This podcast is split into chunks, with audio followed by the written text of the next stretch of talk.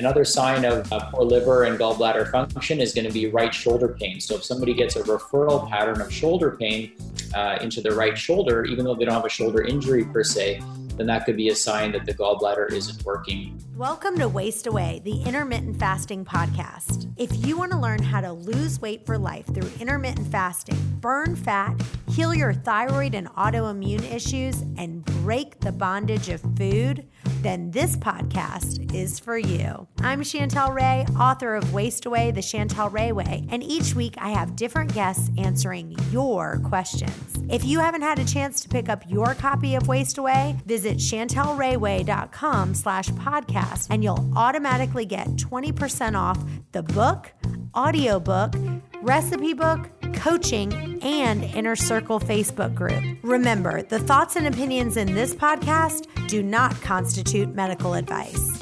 Hey guys, Aaron here. Before we get started, I just wanted to remind you that you can find our full podcast episodes on our YouTube channel. Not only do you get to see Chantel and our guests, but you also get to see any charts, graphs, or pictures that we may mention. Search Chantel Ray Way on YouTube or click the link in the show notes. Hey guys, welcome to this week's episode, and I'm so excited. We have Dr. Sachin Patel, who's the founder and CEO of Living Proof Institute. He's an international speaker, he's an author, he's an advocate for changing the healthcare paradigm. He's delivered hundreds of community workshops, he's got videos that have been viewed by hundreds of thousands of people and he's got posts that have reached millions all over the world. So we, it's such an honor to have you on our show today. Welcome. Thank you, Chantel. Thanks for having me. It's a pleasure to be here and to serve your community. So tell us a little bit about your own health journey and and how you became interested in functional medicine.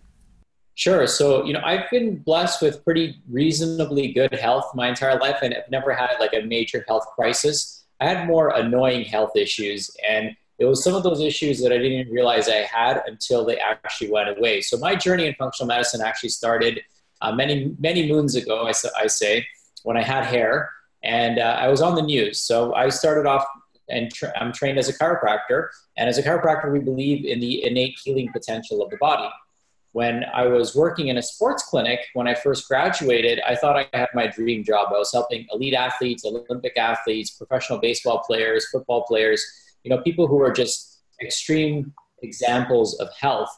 And I was helping them get even better from a physical health standpoint. And then I was on the news in 2006 in a good way. They ran a story about our clinic, uh, all about um, you know performance type of care, and the care that we were offering was something called active release technique as a result of that story, uh, which was centered around elbow pain, we had literally you know 80 people call the office uh, you know during that five o'clock news segment, and they all scheduled appointments. But as they started coming in as patients, very few of them, actually only one person had elbow pain. The rest of them had debilitating chronic health challenges, and that's when I realized that I couldn't help them. But I also realized that nobody else could help them because they'd already been to every doctor and every specialist and around the same time as serendipity would have it, I started getting emails from somebody who would later become my mentor, Dr. Ron Grisanti, and his emails were resembling a lot of the uh, the case studies he was sharing resembled a lot of patients that I had to turn away uh, because I didn't know how to help them. So it piqued my curiosity to see what he was doing to help these people, and that's when I discovered functional medicine. And I said to myself, I said, you know, this is like powerful stuff because nobody's helping these people. Well, and there's so few there's so few functional medicine doctors even now. I mean, I feel like the number is rising, but it's so few number of doctors out there. Yeah, now this is we're talking 12 years ago, so there's even fewer of us, right? So this is a very long time ago and as a result of learning what Dr. Grisanti was doing, it piqued my interest. And I said, you know what, let me learn this. He started offering a course, and I said, let me take this course if nothing else, it'll help me and uh, help my future family. I was, you know, was uh, dating my then girlfriend at the time, my wife now. But I said, you know, I, I never know when this information is going to be helpful to someone I love. So I took the course and I started applying the information. I went gluten free. I started testing myself, and my health improved. So I got stronger in the gym. You know, some nagging aches and pains that I had started going away. My mental clarity became better you know, this fatigue that I had attributed to being active and having a physically active job, that completely went away and resolved. So I got better. I didn't even know there was room to get better, but I got better. And that's when I started my journey. And it became my mission then, you know, to start delivering others. That's awesome. Well, let's jump right into the listener questions. I feel like I am, even though I'm not a functional medical doctor, I feel like I am one because I just literally spend all my time doing, you know, every free moment that I have. That's all I do is just listen to more podcasts and read and just figuring out how you can get your health to like this optimal, optimal place. So, all right, this first question is Frank from Florida. I just got back from France, and before I went, one of my friends said to me, If you go to France, you can eat all the foods that you can't here. When I'm here in America, I can't eat beer, ice cream, or bread. And if I do, I break out in a psoriasis all over my body. But she was right. When I was in France, I ate all the dairy, the beer, the ice cream, and bread I wanted, and I had no psoriasis. As soon as I came back, tried to eat a little bit here and broke out. What is the deal? Yeah, we hear this quite often actually. Um, you know, people going to foreign countries, going overseas, especially to the European Union, and they're able to eat some of their favorite foods again that they're not able to eat here. So there's a variety of reasons that that happens. One, you're on vacation, um, so your stress levels generally tend to decrease. So you have a much better, you know, digestive response and immune response and also you're sleeping better. Like there's a lot of other confounding factors. But if we look at this outside of the individual themselves, then the way the food is prepared in these countries is very different. The chemicals that are allowed in the food supply in North America are actually banned in countries like France and Europe and you know, Italy and so on and so forth. So one of the things that people don't realize is wheat gets sprayed with glyphosate before the harvest because what that does is it forces the the crop to actually increase the size of the seed so the farmer gets a bigger yield when they spray glyphosate. It's also a desiccant, so it dries the crop up and it's cheaper than tilling the soil. So everything gets basically decimated. And so you get a bigger yield, but you also get residue of glyphosate uh, that accumulates in these foods. Uh, dairy is another big problem because of the type of cows that we use. So they use different cows in different countries and, and the amount of casein protein and the type of casein protein can be different. And also, you know, one thing to keep in mind is that a lot of times we ultra pasteurize the dairy products in the United States. And also keep in mind what the cows are eating changes the quality of the milk that they produce. So if you feed cows Skittles, then guess what? It's going to change the quality of the milk they produce. You can feed them corn and soy and grains, which they're not meant to eat, it's going to change the quality of and the inflammatory properties of the secretions that they produce. So just like if a mother is eating, uh, you know, a diet of high in, that's high in grains, the quality of her milk is going to be different versus somebody who's eating a wholesome, healthy diet. So a lot of it has to do with, you know, what's happening to the food, not the food itself. And what about the beer? What would you say about that? Well, the beer is you know made from wheat, right? So and barley, sorry. So that's to that's potentially to get sprayed as well. Yeah, and I think the yeast too. I think the yeast some of that yeast in the beer is is different because that this is the second time I've heard that. I, we had another question about that. I I can't stand the taste of beer, so that's not a problem for me, but we had another question about that where the person said is the one thing the the thing that really affects them is beer. So if if they get beer out of their diet, um, they their psoriasis uh, pretty much goes away. So um, and you know that's funny that you say that about the. I'd love to hear your opinion on the grass fed um, beef it was so funny. We had a, we had someone on the show, and it was it was funny. He said, "Well, you know, if you think about it, people are like, you know, they talk about grass fed all the time, but they also." You know, cows eat grass, right? So even if someone says it's a grass fed cow, even the ones that they're giving them corn and soy and you know all these additional additives they're still giving them some grass right? So like that, what do cows eat? Cows eat grass right? So but they what they do is they supplement so much with all of this corn and you know, soy and all of this other stuff. So, what is your opinion on, you know, the difference between grass fed and then grass? You know how they say, what is it called when they talk about when it's fed grass for the entire duration? Yeah, so there's grass fed and there's grass finished. Finished, yes. So grass finished is where they're being fed grass, you know, towards the end. Um, you know, he, here I'm, I'm, personally a vegetarian, so I, I don't uh, don't eat animal proteins because we don't know the, where these animals are coming from. Right at the end of the day, like we have no idea, uh, and there's been so many different uh, issues with meat. We have no idea what's happening to these animals, right? And uh, you know, I, I truly believe that you know a, an animal that's naturally raised, you know, eating its most native diet is going to produce the best um, healthiest meat if you do consume it, or the healthiest dairy if you consume it. And you know, you want to know your farmer. That's the best step that you can take in eating the highest quality meat is knowing where your meat is coming from, not just relying on packaging labels, but actually knowing the source of the meat. So if you are going to eat meat, then you know find a farmer locally or close to you where you can actually uh, connect with them and then you can buy a quarter cow or a half cow depending on how much your family consumes and throw it in the freezer so at least you know, you know, the quality of the food that you're putting into your family's body. Yeah. So, you know what's funny is is that if you if you look up grass finished if you like google it some people say that grass finished is when it's just finished at the end, right? Like they've been given whatever, but at the end. But some people say that grass finished actually means that that that they weren't given anything else from start to finish grass. So, you know, it gets very you know, when you're looking at that, it gets very kind of muddy because some, you know, it's all in, you know, the the difference in one person says this, one person says that.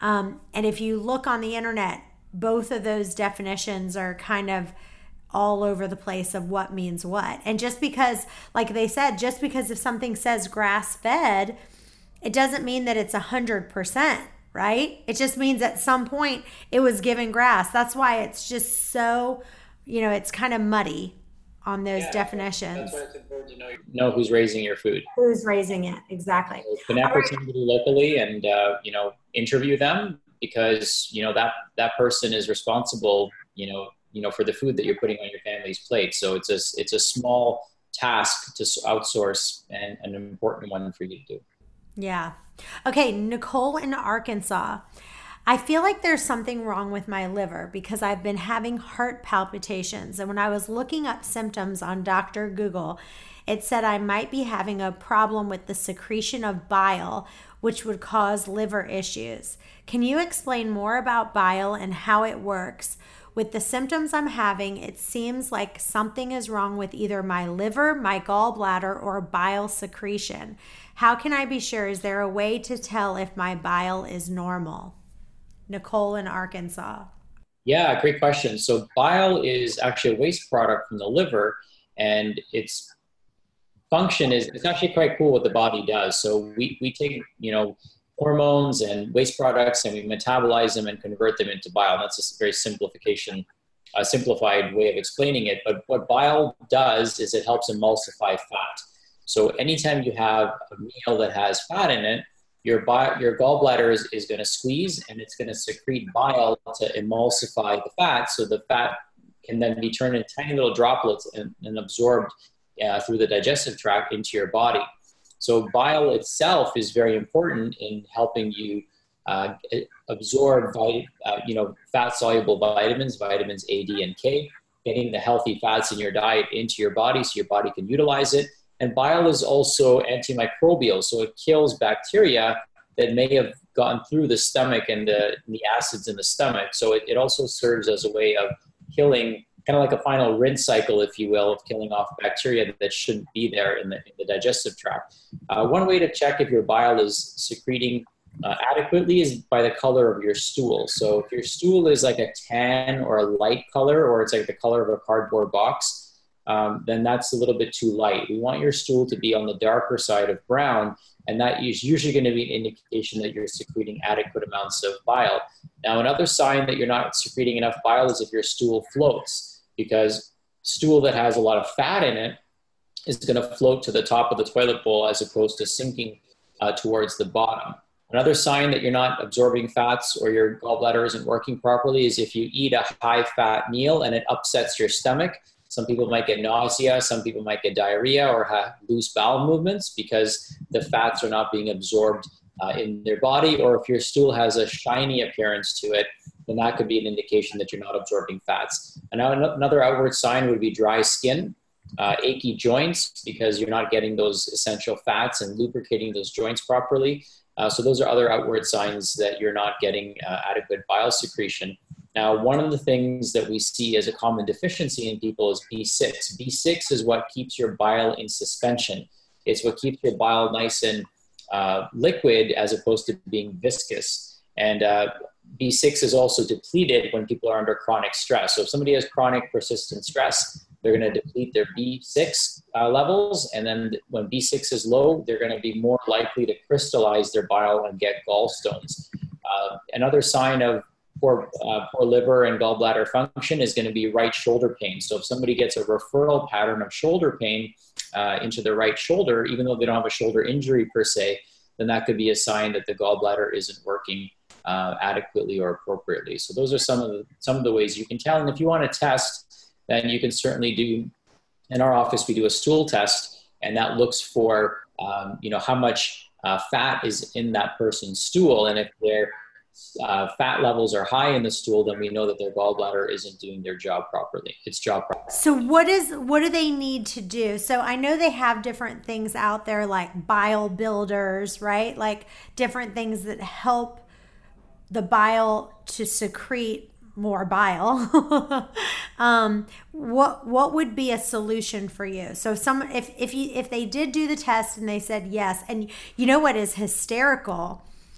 Um, i i think we had a question. Somebody somebody said somebody on our show talked about this exact thing and they talked about how your poop you know your poop you should look in your toilet and see if your poop floats because if your poop is floating that's a really bad sign. And so now we get all these questions. Oh my gosh my poop is like it's just like you know everyone's going crazy. They're like i've been checking my poop and my poop's been floating. Maybe this is why i'm you know not doing well. Um, so everyone's kind of jumping on this bandwagon here but uh, so talk about that. So let's just say you do, you look, you go, oh my gosh, my poop is floating. Um, there's too much fat in my poop. What what what would what would the supplements be that you would suggest? What would be that person's next step? Well, I mean, one of the things that we want to look at first before we start supplementing is looking at their diet, right? So making sure that they're not eating a lot of, you know, high, you know, low quality fats in their diet. We definitely want to get rid of those. Reducing so, like, what about avocado, which is so high in fat, but it's good fat? Would you tell them, hey, they need to slow down on some of that avocado?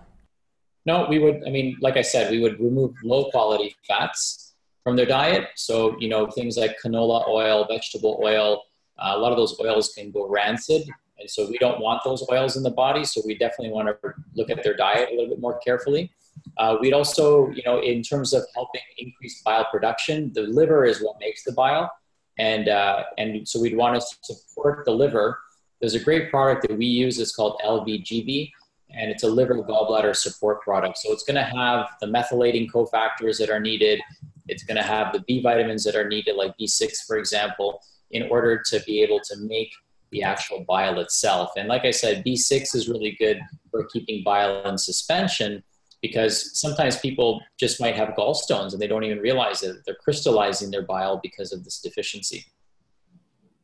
So, would you say someone so when you when they go to the let's say they just went to the vitamin store uh, or health food store and they you're saying instead of getting like a B complex specifically get B6, the B6 vitamin, which would really help with bile secretion?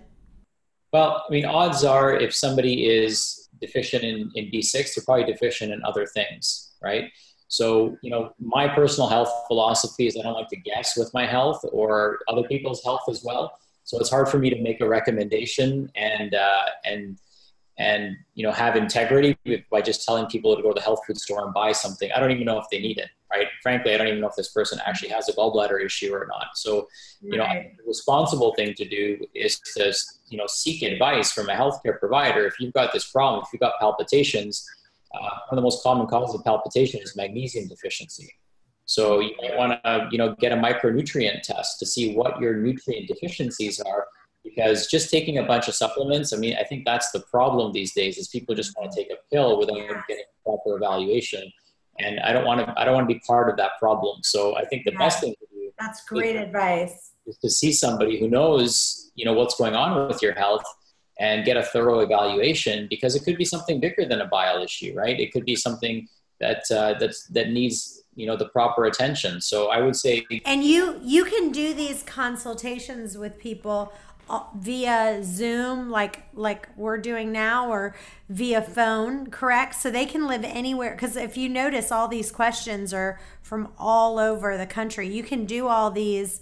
They don't have to come see you, correct? Well, I actually don't see patients, so I train okay. doctors now, and okay. uh, but I have a team of people that can see patients and uh, and help answer some of these questions. But you know, really, what we focus on in our clinic is is a complete health regeneration process, and and so we don't just work on like symptoms. We actually dig deep and find out what the root cause is, and then come up with a permanent health strategy, not just you know managing symptoms through supplements or through consultation. So we we kind of take a big picture approach uh, and help that person live their best life possible. Mm. All right, perfect. All right, this is from Jackson in San Diego. For years, I've had to help.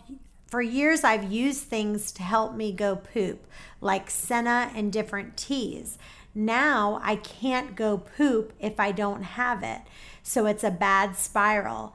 I feel like it's bad for my body to keep depending on these different teas that make me go poop and different aloe and pills. But if I don't do it, then I can't poop and then I feel terrible. What should I do? Jackson and San Diego. Yeah, great question. So, you know, one of the main contributors to motility is going to be vagal tone. So, we have a nerve that starts in our brain stem. It's cranial nerve number 10. It's the vagus nerve. Vagus means wanderer. So it starts in our neck and it goes to all of our vital organs in our trunk. And so it's one of the regulators of our bowel motility function. And so peristalsis is that squeezing action of the bowel that keeps things moving in the right direction. And if that nerve is not working properly, then motility is going to be an issue for people. So, you know, we can give people motility agents, you know, like aloe, like senna, you know, you know, sometimes even fiber can be helpful for people. But the main thing you want to do is you want to fix the motility issue. So vagus nerve can be stimulated many different ways. Uh, one is gargling. So what I suggest to people is, you know, uh, fill your mouth up with, you know, about half full with water, and then you want to gargle. You want to gargle until your eyes start to water. Keep going. I'm not going to do it now, but keep going. So literally, you're going to gargle the water. Yep, you're going to gargle the water until you tear because okay. you have a nucleus in your brainstem that's the nucleus for the vagus nerve sits next to the nucleus that causes tear production. So you know you're getting enough stimulation if you start to tear. So you might want to do the alphabet a couple times. That usually helps. Uh, humming and chanting also mechanically stimulates the vagus nerve. Uh, deep breathing stimulates the vagus nerve. And also cold showers stimulate the vagus nerve. So these are things that are going to stimulate that vagal tone when you stimulate vagal tone, you're going to get increased peristalsis. You're going to get a much richer parasympathetic response, and, and really all of your health function is going to start to improve. Now, some people, uh, there's some people that have something called SIBO, and SIBO is a bacterial overgrowth that occurs in the small intestine. For some people, it's going to cause constipation. For some people, it's going to cause loose bowel movements or diarrhea. So if you know vagal tone isn't you know creating a solution for you by getting that vagus nerve activated, then you might want to investigate to see if you have a small intestinal bacterial overgrowth that's causing you to have a propensity towards uh, constipation. Uh, movement is also important. You know, making sure you're exercising. Rebounding is a great way uh, to you know use gravity as a leverage tool. And then if you're going to take a supplement, a supplement that you, people can try using is called magnesium citrate. So magnesium citrate draws water into the bowel, so it can uh, ease some of the constipation issues people have. All right, this is from Lexi in Norfolk. I've been having sharp pains in my heart, and when I Googled all the rest of my symptoms, I read something that this could be a gallbladder issue. How could my heart be affected by my gallbladder? This doesn't even make sense. Is this possible? Okay, so let's look at this picture. Um, liver makes bile all the time, and it literally trickles down the tubes that lead into the small intestines. But there's this little valve that's closed when you're not eating. What happens is the bile will back up and it, it drops into the gallbladder when you're not eating.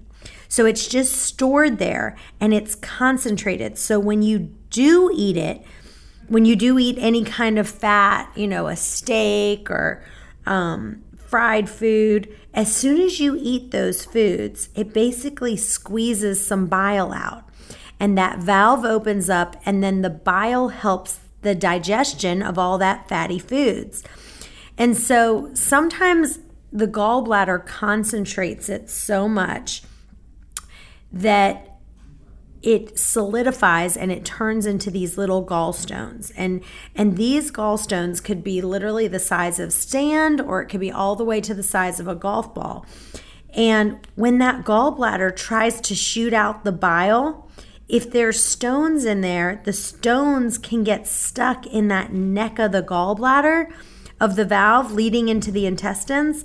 And that's where you'll get that pain and it it's not really chest pain it's right underneath your chest. Um, so it's not chest pain you're feeling it's just right underneath. It's actually kind of in that chest cavity. So you know based on how big your gallstones are so gallstones are like pearls so they they can start small but as they sit there they can get bigger and bigger and bigger. And so as soon as you eat some fatty food boom that gallbladder starts um, shooting out the bile and that that stone can get stuck and so if that's if depending on how big the gallstones are that's going to be the severity of the pain that's going to be shooting into you all right angela in pigeon forge I don't even know where that is. Because of the research I've done, I've completely removed gluten from my diet because of my autoimmune issues, but I'm really struggling to give up dairy. Everyone I talk to says that it will really help me, but I just love my cheese. Is there a way to tell if I'm specifically allergic to dairy? If I was if I was allergic to dairy, what would my symptoms be? Angela and Pigeon Forge. Well, I mean, one of the symptoms of dairy intolerance is going to be autoimmunity. So uh, you've already got that. So that's usually one one sign. Uh, you know, the, the gold standard for allergies and sensitivities is elimination. So, yes, you can spend a few hundred dollars and get a test done. Uh, the test that we use is done by Cyrex Labs. Uh, if we were to test people, but you know, we stopped testing people, you know, a long time ago because it was cheaper for them to just eliminate the food and see how they felt. And if they felt better, then we knew it was a positive finding. Because um, here's the thing: you can spend the money and wait a few weeks to get the result. But in that same amount of time, without spending any money, you could just cut it out and see how you feel. That's right? Nice, yeah.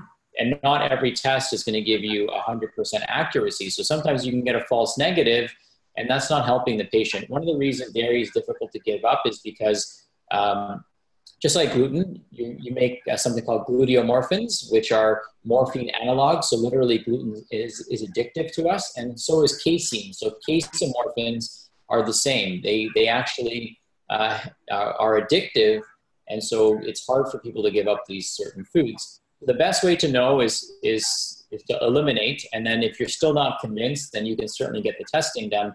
But uh, you know, I would say that if you've got an autoimmune condition, then dairy is probably not going to be your best friend.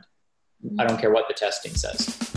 Hey guys, we absolutely love getting your questions into the podcast, but we're also interested in your journey. So if you've started intermittent fasting and have some success or even struggling a little bit, we want to hear about it. Email me your intermittent fasting stories to Chantel at chantelrayway.com. Now back to the show. This next question is from Leanne in South Africa. She says, Greetings.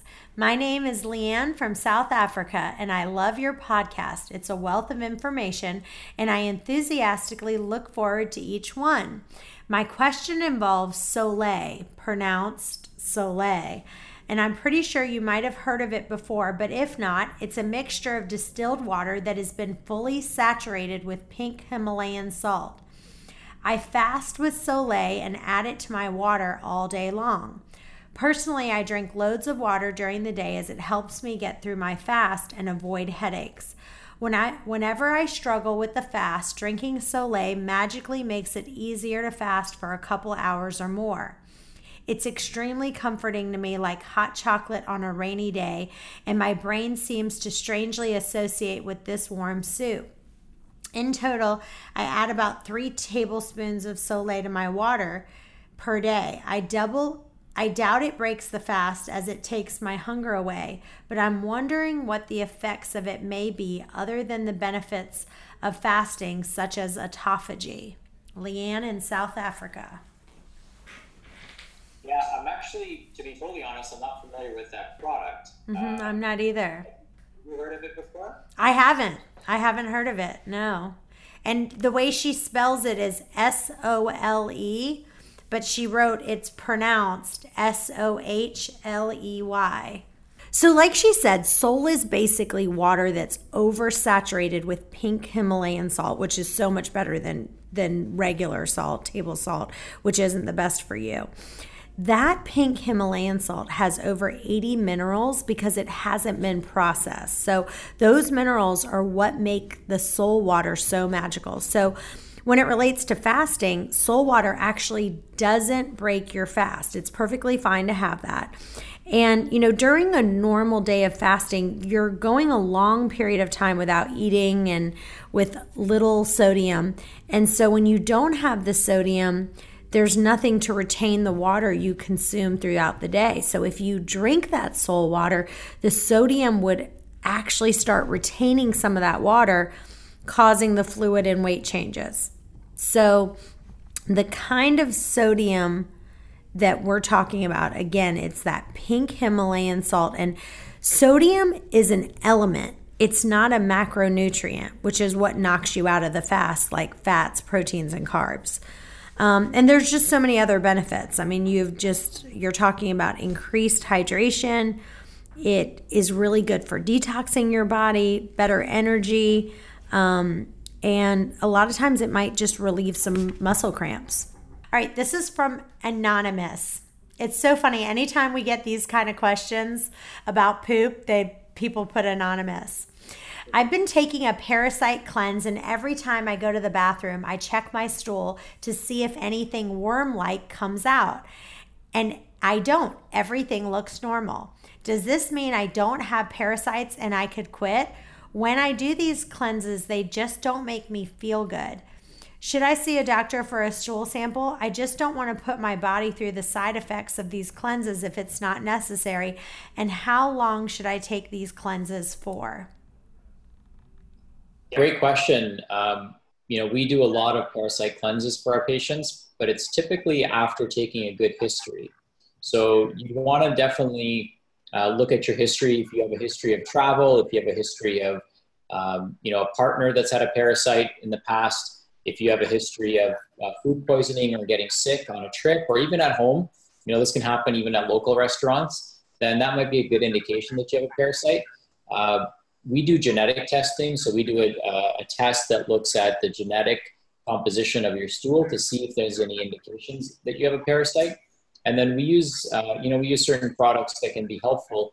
One thing that you might want to do uh, is is actually take a little like a little stick or a little Q-tip or something and break up your stool. So if your stool is formed, you might want to break it up a little bit because sometimes the parasites are going to be, you know, part of the stool and you're not going to be able to see them. Uh, so you might have to break up your stool and see if they're in there.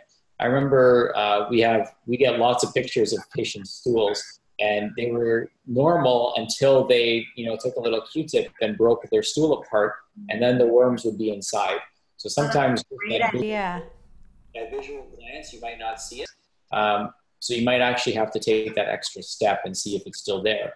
And sometimes, depending on the product that you're using, again, like check with your whoever your healthcare provider is or whoever's dispensing that product to you. I don't know what you're taking, so I can't comment on it.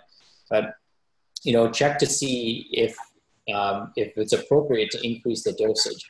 So I remember once when I did a parasite cleanse, you know, for four weeks nothing was happening, and then I doubled the dose, and then that's when I started noticing things coming out. So you know, depending on again on the product, uh, it could be months until some of these things are cleared out of your body. So you might just have to be patient, and, and you know, if you're unsure, then I would definitely get tested. And do you do you sell these supplements on your site or would you do that? You would get those supplements after you met with one of your trained associates and then they would recommend whatever it is. Yeah we don't sell any supplements on our website because we're not i mean we're not really trying to sell the general public products. We prescribe products and so it's almost like a, a, pharmacy in the sense that you have to be, just like they don't sell drugs on a doctor's website, we don't sell supplements because you know you have to have the right product at the right time for the right person. That's our philo- that's our personal philosophy. Yeah. And then you'll just, so one of your associates, they would just send everyone a test, right? Like, and then you would just do a stool sample and kind of send that back. And then you guys would do, how long does that take about to get those stool samples back? Could be about seven days after the lab receives it, we get the results, and uh, and then we can see what's going on down there. And you know, typically, Chantel, when people come to us, they're not just coming for a test, um, and and that's kind of the level of the engagement. They're coming for an entire program mm-hmm. um, because you know that that's just one part of what's going on with them right? There's things that people can tell you, like people can come in and say, "Oh, my digestion sucks. Like, what can we do to fix it?" But usually that's stemming from a whole bunch of other issues in their life, right? Mm-hmm. There could be dietary concerns, there could be environmental issues, there could be stress related to what's causing these issues for them. It could be mitochondrial dysfunction, it could be the vagus nerve.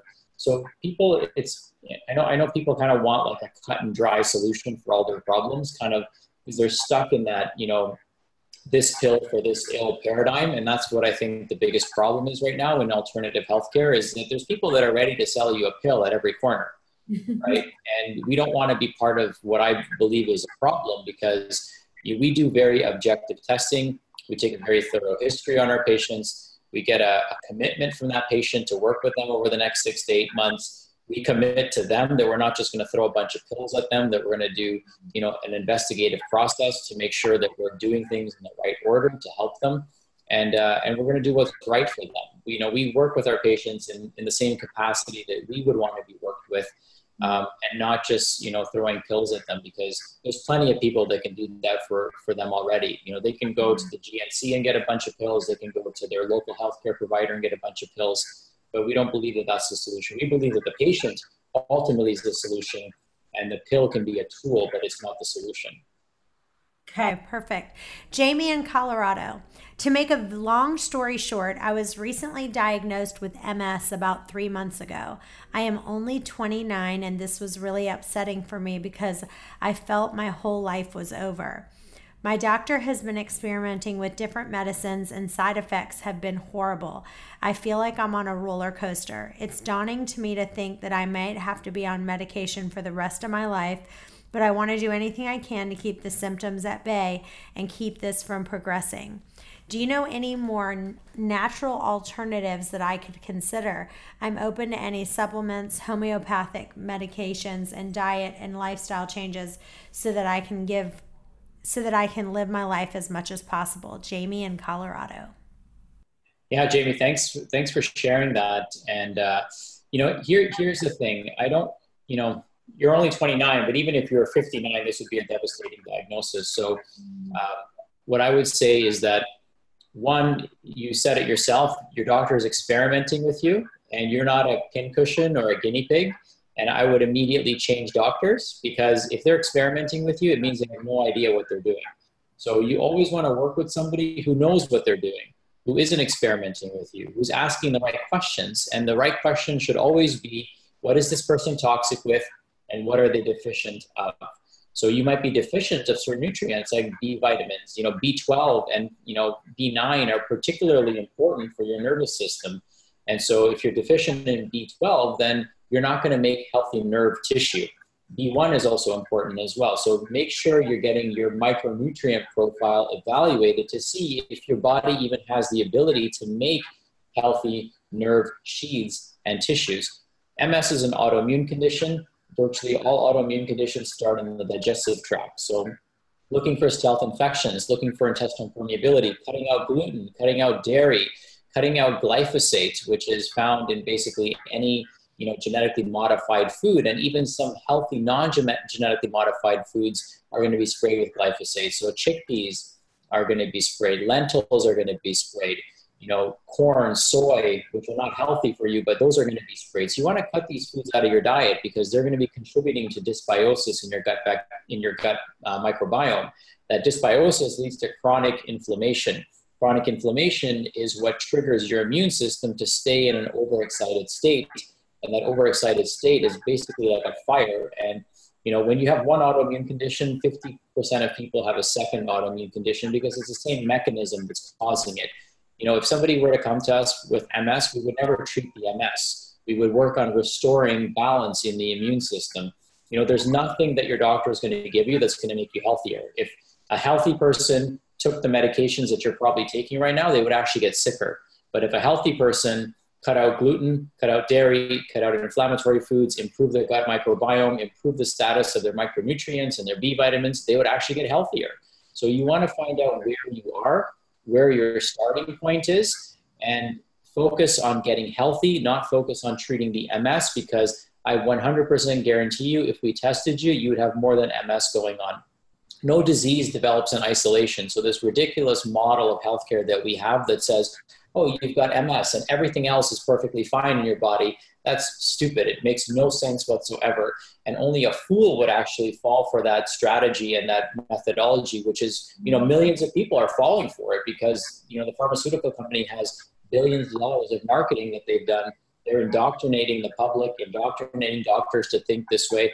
But we're soon going to find out that it doesn't work. Like we haven't cured anything name mm-hmm. one cure that we have. We don't have a cure for cancer, for heart disease, for autoimmunity, for diabetes, like nothing. We're just putting drugs. All they're doing is it's just, oh, here's a drug, here's a drug, here's a drug. And the pharmaceutical companies are getting richer and richer. Yeah, and we have no idea what these drugs do, right? Like the newest drug is the drug that has the least amount of research behind it, right? Because the, re- the real research comes when they release these poisons into the public and the average person starts taking it and we start realizing that oh that was a bad idea. You know any drug that you're given for ms is basically going to be a biological immunosuppressant which means you're not opening up the door for cancer. So even if your ms symptoms go away the door is wide open for for any other immune related disease to present itself. So it's you know the, the real cure there's, a, there's actually a documentary called living proof that you might want to watch about this entire MS scandal. And there's a, there's a, there's somebody who you might want to follow who reversed her own autoimmunity using functional medicine. Her name is Terry Wahls, and she wrote a book called the Wahls Protocol, which is now being studied. Uh, so you know this would be the direction that I would recommend that you go. Awesome, yeah, and I would say Jamie, you should call Dr. Patel's office right away and schedule an appointment immediately. Like, do not pass go. And thank you for sharing that with us. Okay, this is from Christine in Florida. I loved your podcast with Dr. Evan Brand. I learned so much from him, but one of the things he touched on but didn't go too deep on was the harmfulness of hair dye. This struck me because I realized that hair dye is basically the only product in my life that I have not gone natural with. I have a ton of gray hair, and letting them show is not an option. Ha ha. If I have gone all natural and organic with literally everything else, how important is it that I give up my hair dye? Are there any ingredients or products that I should specifically avoid, and what ingredients should I look for for a healthier alternative? You know, you're asking the wrong person about hair dye because uh, I don't have any hair. I, do have, I do have some grays in my beard, but I refuse to, to use any products uh, to cover them up. I'm actually trying to reverse the grays in my beard using reishi mushroom. But uh, here, here's what I'll tell you. I'll, I'll tell you that I think you know the answer, right? Uh, you know that you should be using an organic natural product for your hair dye. If you go to a health food store i'm sure there's somebody there that can help you find a product that's going to be suitable for you. I know that some people use henna uh, as a hair dye and that's that can be very effective for them. Uh, you didn't tell us what color your hair was but you know if your hair is really dark jet black then henna might not be the solution. But you know for some people um, you know that could be a that could be a viable option and you know, what, one thing that I will say is that there's lots of uh, options out there. My wife doesn't have any grays yet either. She's approaching 40. She doesn't have any grays. So I, I think a, a, good thing to keep in mind is, you know, love yourself the way you are. And if you don't love yourself the way you are and you want to, you want to dye your hair, then make sure you're using the natural, most natural products that you possibly can. Um, and I would say, you know, go to a local health food store and there'll probably be somebody there who can, who can help you in, in making sure that you find something that suits your needs. Yeah, and I would say there's a there's a pro, there's a line called Davines D A V I N E S Davines.com and uh, it's actually I think it's made the products are made in Italy and I think it's like 96% organic. And for me that's what I have chosen to use and it's the best product. And you can actually find AOC salon has it um, uh, Anne Marie here in Virginia Beach has it, but you can go to that website and see which salons have it. But to me, that is the best one that I have found that's the most natural that you can get at a salon. Okay. Yeah, ammonia free too, so that's good. Yes, that's that's the biggest thing is that it's got to be ammonia free. Um, Jenna in Alexandria. I read an article about the CBD oil not being regulated and how when you take it, you don't know how much you're actually getting. The milligrams can vary. Even if it says 750 milligrams, there's no way to know for sure. It kind of freaked me out, so I quit taking it about quit taking about taking it for about a week after taking it for 4 months and I feel terrible. Do you think this is a coincidence or is there really something to the CBD oil or is it just another fad? I'm always very hesitant of multi level marketing products. What is your opinion? Yeah, I mean, she didn't mention what product she was taking though, right? Like, she, did she say? She didn't brand? say which brand. Mm-mm. Okay. So, you know, a dear friend of mine, Joshua Hayes in uh, Lima, Ohio, like he's, he's a big proponent of CBD and the product that I've used and the product that he recommends is called Ultracell, which is a CBD product and it's made from hemp. And, you know, we do have cannabinoid receptors. And wait, say the name of it one more time. Ultra what? Ultracell. Okay. So it's a full spectrum hemp CBD oil. Okay. Okay, so that's that's the one that uh, that I would recommend if she's going to be using one. It is a direct sales uh, company. I have no problem with direct sales companies because uh, everything is direct sales when you really think about it. A lot of times these companies are going to have, um, you know, they're, they're going to make really, really good products, right? Like some of the best essential oils are made by direct sales companies. Some of the best coffees, you know, and mushroom products are made by direct sales companies, cleaning products. So, you know, I don't know if, if that's the litmus test that I would use, whether something's direct sales or not to exclude it as a, as a great product. But uh, the one that we recommend is called Ultracell. And if you felt better using it, then that's great. And there's really no known, as far as I know, toxicity level uh, from CBD. You just don't want to be t- taking too much. So maybe you can count out the drops and find out what the minimally effective dose is for you and take that amount, right? So instead of being attached to a number, find out what works for you, right? For some people, it might be more. For some people, it might be a little bit less, depending on what your current state of health is. So you know, find the minimally effective number of drops that worked best for you, um, and then use that as your as your guideline instead of the product label itself. Because it, it sounds like you felt better using it, so why stop doing something that makes you feel good? I agree. All right, Rebecca from Wisconsin. Hi, I love, love, love your show, and I find it very helpful, and I listen every week. I'm a 48 year old woman married with two kids, and I still have regular periods except the last four months. Stressful things can bring it on early or skip it. I experience severe insomnia usually around the hours of 1 to 3:30 in the morning.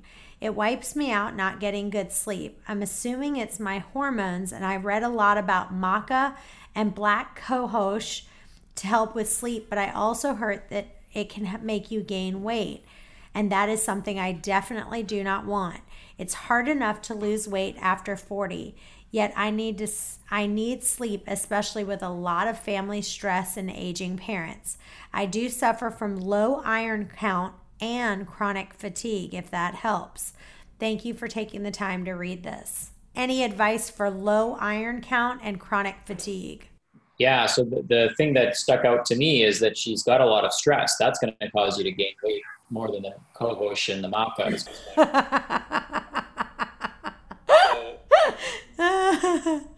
I wouldn't be worried about the maca. And maca can be very beneficial uh, for men and women, uh, especially with their reproductive health. But what I would say is that, you know, if your iron count is low, that's going to be causing your chronic fatigue because you need iron in order to drive your mitochondrial function. And so I would investigate why your iron is low in the first place. Iron. what are some reasons that people's iron is low? Yeah, actually, I just did a talk on this earlier today. So, iron can be low for a few reasons. One, you're not eating enough. Two, you're not absorbing enough because you don't make enough stomach acid. Three, you have pathogenic bacterial or, or uh, stealth infection overgrowth, like a parasite, that consumes your iron. Um, it could also be because you're bleeding. Uh, you could have occult blood loss through, the, through your bowel, bowels. Uh, some people, some women have really heavy menstrual cycles, so that could cause them to be low in iron. Uh, and also, one of the things that we're seeing nowadays more than ever is that glyphosate, which is sprayed on a lot of crops, that depletes iron from the plant itself. So, spinach now, compared to spinach, let's say 100 years ago, has less iron in it because the plant cannot absorb it from the soil itself. Uh, so I would look at you know all of those confounding factors, and certainly when we increase somebody's stress levels, we're going to decrease their stomach acid production mm-hmm. and healthy digestive function. We're also going to immunosuppress them, so they're more likely to have stealth infection. So you know this this is why you know I mentioned this earlier. You really need somebody to do a full workup on you because there's a lot of moving parts here right? And it's not just going to be one pill that fixes all of these moving parts. It's going to be looking at the person as a whole, really understanding what's going on in their mind, what's going on in their life, what's going on in their environment, what's going on in their body. Uh, you know, and that's that's the responsible thing to do is is to really look at what are the confounding factors that are creating this outcome because it's not going to be you know hey this is my problem here's the pill that's going to fix it. You really have to take a global you know holistic vitalistic approach to somebody's health. Yeah absolutely. Really good. All right this is chelsea in greenville. My local tanning salon has a red light therapy chamber which i've tried a couple times and it feels really nice i know that on your podcast you've talked about it helping with psoriasis which is not something that i struggle with what are some other benefits of red light therapy and do you think there's really something to it or is it what my mom would call another snake oil? LOL. I think this question is so funny because my mom, even though she's like, she's really big into like organic and healthy and da da da, but she does say one of the things she says to me all the time is like she's like oh you that's a that's another snake oil. She'll say that you know like just because you know there's so much out there that you know they say oh if you do this i mean it can really get overwhelming. I mean you know that. Everyone's like oh take take this or use this or blah blah blah or this is going to solve all your problems. And so i just think that's funny that her mom says that or what my mom would call another snake oil so what's your opinion on the red light therapy chambers and just red light therapy in general you know, so I come from kind of a biohacking world, and you know, red light therapy is used quite extensively by people uh, who are looking to, you know, improve healing, improve circulation, help with weight loss, muscle recovery, joint pain, even thyroid function. You know, so there's a lot. Skin health uh, is another thing that improves. So you know, there's a lot of benefits to red light, and you know, the only way to know is is if you're going to benefit from it is to use it yourself. And there's a ton of research uh, on red light therapy, so it's not something that it, it can seem snake oilish because there's a lot of different companies now that are making red lights and maybe making ridiculous claims, but there's a lot of research and evidence to back it up. And it's a very safe intervention as well. So it's, it's much safer than some of the other things people are doing um, because it, it's just simply a light therapy. And, and uh, you know, I personally don't use a, don't use a red light. I use an infrared sauna uh, myself and I use. Um, How often you know, are you using that infrared sauna? Uh, three times a week.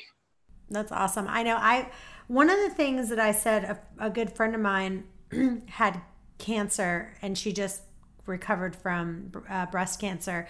But one of the things I said to her that it just makes a lot of sense that infrared there the infrared sauna the thing I love about that is that you know when I leave there I'm just like I get out of there and I'm literally dripping with sweat. And you know the thing about it is is that if you are sweating like that, you're taking all those toxins out of your body. And it's just so, so important. I think a lot of us are just not sweating like we need to. And so I just think a great question to ask yourself every day is what am I doing to sweat out these toxins out of my body? Because there's so many. Mm-hmm. Yeah, sweating is excellent. So, you know, you know, near, mid, and far infrared, that combination is going to be quite powerful for somebody who's looking to do some deep healing. So I would, I would definitely uh, encourage that. Right. This is our last question. Jennifer in Rhode Island. I heard a podcast that said I should not juice because it removes the fiber and I should be drinking smoothies. But the next podcast I listened to says you need to juice, juice, juice. It's the best thing for you. I know you talk about drinking ju- green juices and feeling good. What is your opinion on juices versus smoothies? Well, I mean, juices are going to cut out the fiber. So that's going to be, that could be a potential challenge for people. So if you are going to be juicing fruits, then just keep in mind that there's going to be a big spike in your blood sugar. It's going to come back down, and assuming you're healthy, it's not going to be too much of a problem. A smoothie is going to be something that uh, includes the fiber. So, you know, I would recommend juicing vegetables and then uh, making smoothies with fruits um, because then you get the fiber and you get, you know, the get a, a better balance in your blood sugar that way. So that would be my recommendation. Yeah, I think that's great advice. And I have started drinking just because I have such a problem with pooping that for me, I I will juice. Um, I juice celery juice. I juice uh, like just straight spinach juice. I take I take half celery and half spinach. Um, so when I am gonna juice, I'll drink just celery juice by itself, which really increases my um, stomach acid. And then I'll take half celery and half spinach, and that's it. Just the combination of those two, and I'll juice that. But everything else um, I'm going to have in a smoothie because I need the fiber to help me poop. So, well, Dr. Patel, it was such an honor to have you on the show and tell folks if they want to. I mean, everyone that was was on this these questions i feel like every one of them we need to write back and say you know get to dr patel's uh, website immediately and schedule uh, something right away so um, you know talk about how someone can can get in touch with you yeah sure. The, the best thing to do um, you know is to actually go to our website. If you go to www.becomeproof.com at the top of the page you'll see an opt-in and we give away our 30 best tips. So our ultimate objective is to keep people out of our office um, instead of coming into us first so that they can so that we know they're taking the best care of themselves possible. So our 30 day program is absolutely free. You get free tips from me every every day for 30 days. Start incorporating those. If you feel awesome, great. If you don't, then call our office and we can set up a time to speak and connect with you to figure out what we can do and how we can partner to help you feel your best. Well, thank you so much for being on the show. We really enjoyed having you. And if you have a question that you want answered, go to questions at chantelrayway.com. See you guys next time. Thanks for being on the show. Bye-bye. bye Hey guys, thanks for listening to today's podcast. If you enjoy the podcast, it would mean the world to us for you to leave a review on iTunes to get this podcast out to others that may have the same questions that you do. And as always, if you have a question that you want answered, email those to questions at chantelrayway.com. And if you would like daily accountability as well as a resource with lots of helpful tips about Chantel's intermittent fasting lifestyle, head on over to chantelrayway.com slash coaching. Thanks again, and we'll see you next time.